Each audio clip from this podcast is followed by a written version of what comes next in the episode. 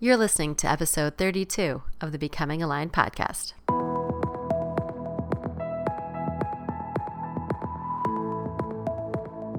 Welcome to Becoming Aligned, where we'll step away from the busyness of our days to explore what it looks and feels like to create meaningful lives that align with our personal values. My guests have found their own unique way to navigate through the distractions, the pressures, and the expectations of everyday life.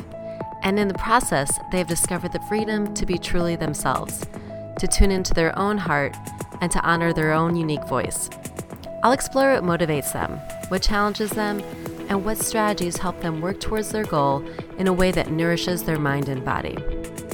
I believe everyone has a story to share, and that we become a stronger community when we're able to listen and learn from those around us. I'm your host, Maureen Ryan, the founder of Ryan Wellness I'm a Chicago based self discovery mentor and Pilates instructor. I hope these conversations will serve as inspiration and as a reminder that it's not about perfection, but the process of becoming aligned.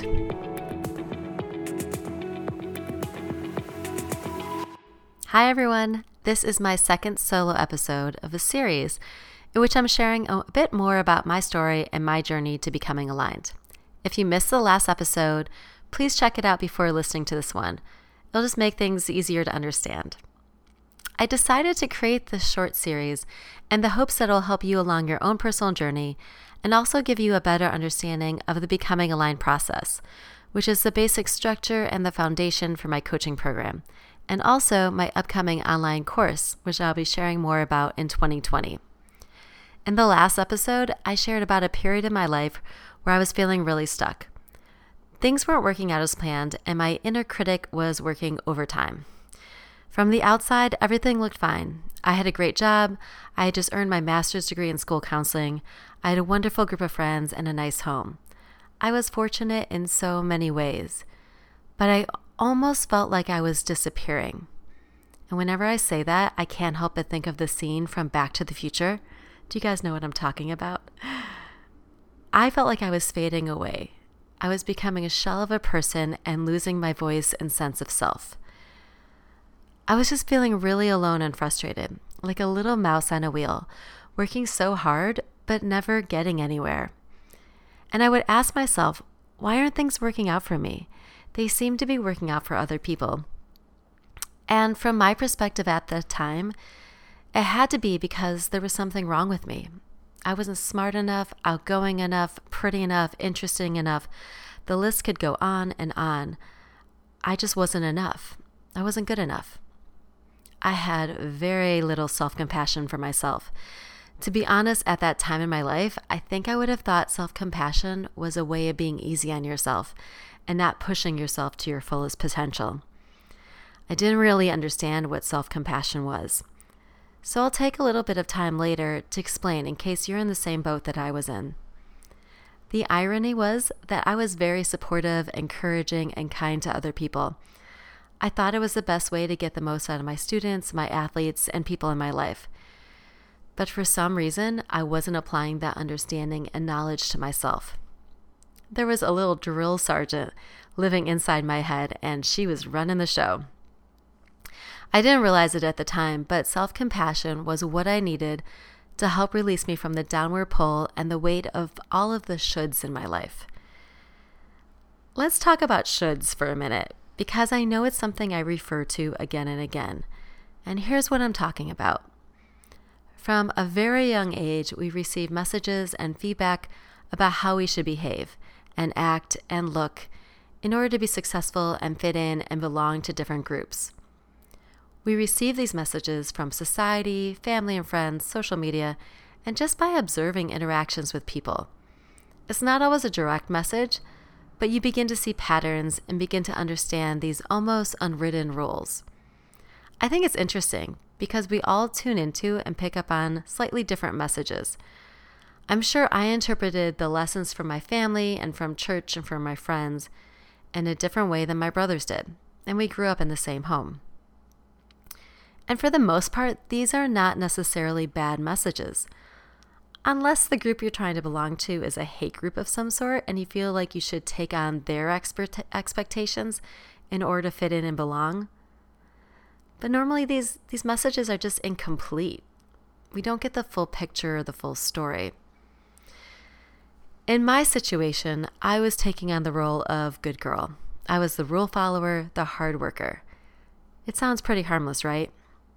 And it would be if my sense of self worth didn't depend on whether or not I fit into this role and met the expectations clearly outlined in my copy of the Good Girl Rulebook. So, what are some of these expectations? What are some of the unwritten rules that weigh heavily on you? I would love to hear your thoughts and hear more about what is in your copy of your rulebook. For me, I think rule number one in the Good Girl Rulebook is smile and be happy, no matter what. Push your own feelings aside and put a smile on your face. Make the people around you feel comfortable and be positive. Granted, there is a power in smiling, and it can bring us a positive feeling, like I'd like to smile.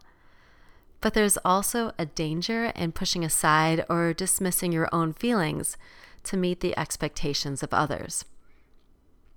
Rule number two put the needs of others ahead of your own.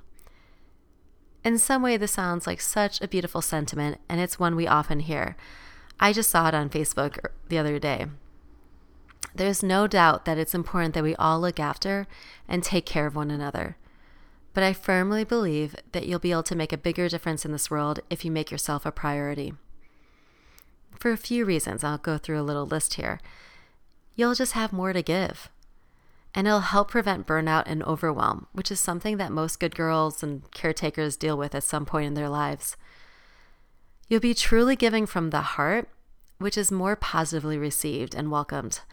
Something I discovered is that when I was giving with an expectation that I would receive something back in return in the form of acceptance or appreciation, even though I wasn't exactly aware of that expectation at the time, I was giving from a place of lack rather than a place of abundance.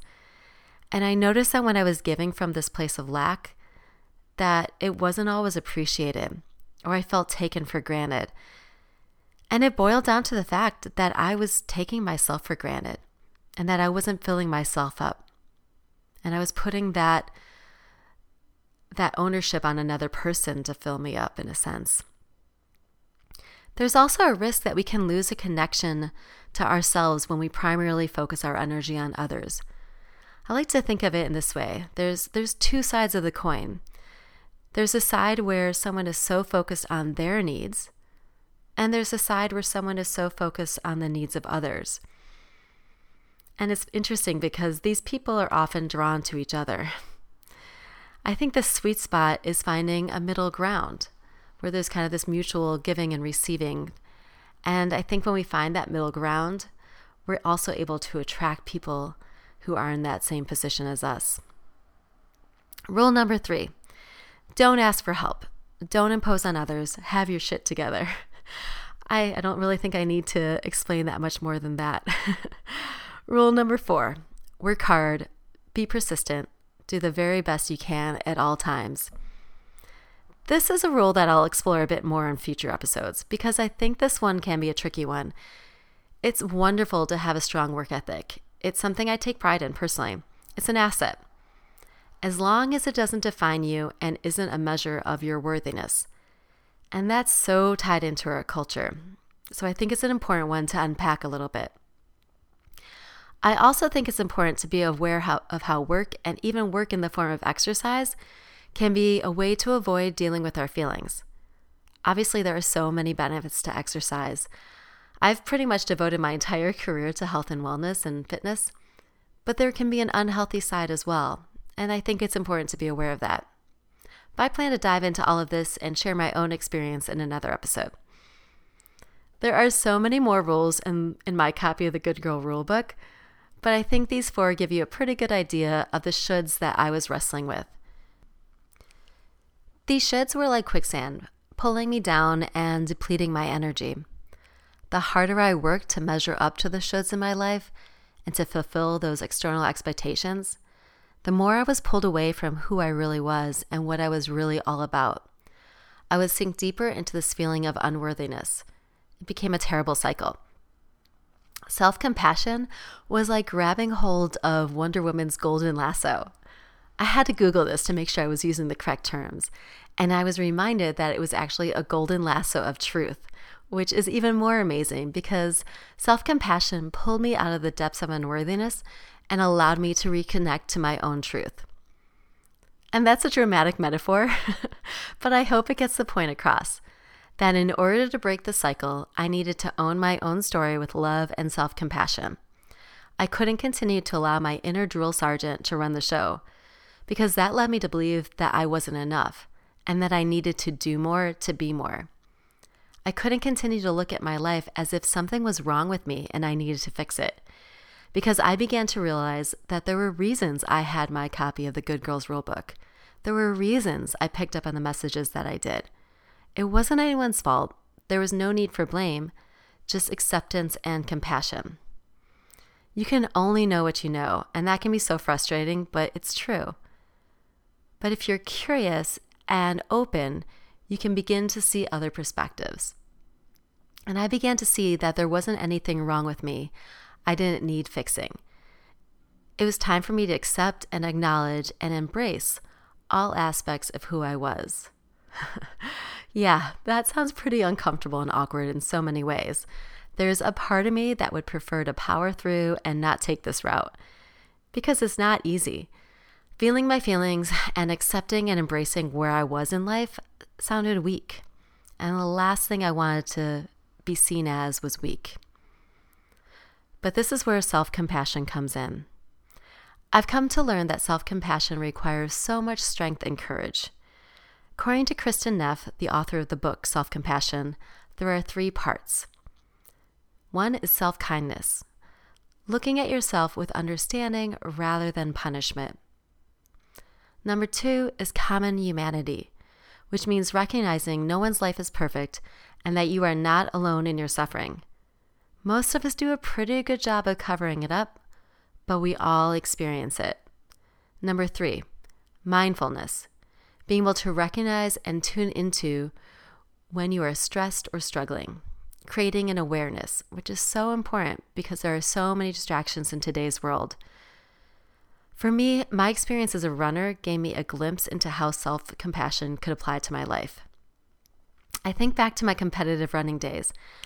A piece of advice I would offer to other runners and remind myself of regularly was to embrace the challenge, embrace the hills, embrace the wind, embrace the pain. And to be clear, by pain, I don't mean injury type of pain, just the good burning lungs, tired legs feeling. I would sincerely try to embrace these things, welcome them even. Thank them for being there because they were going to help me test myself and allow me to be a, become a better runner. In a race or in practice, there is like no point in fighting against these challenges. The hills, the winds, the discomfort will be there, whether you want them to be or not. We all will experience it.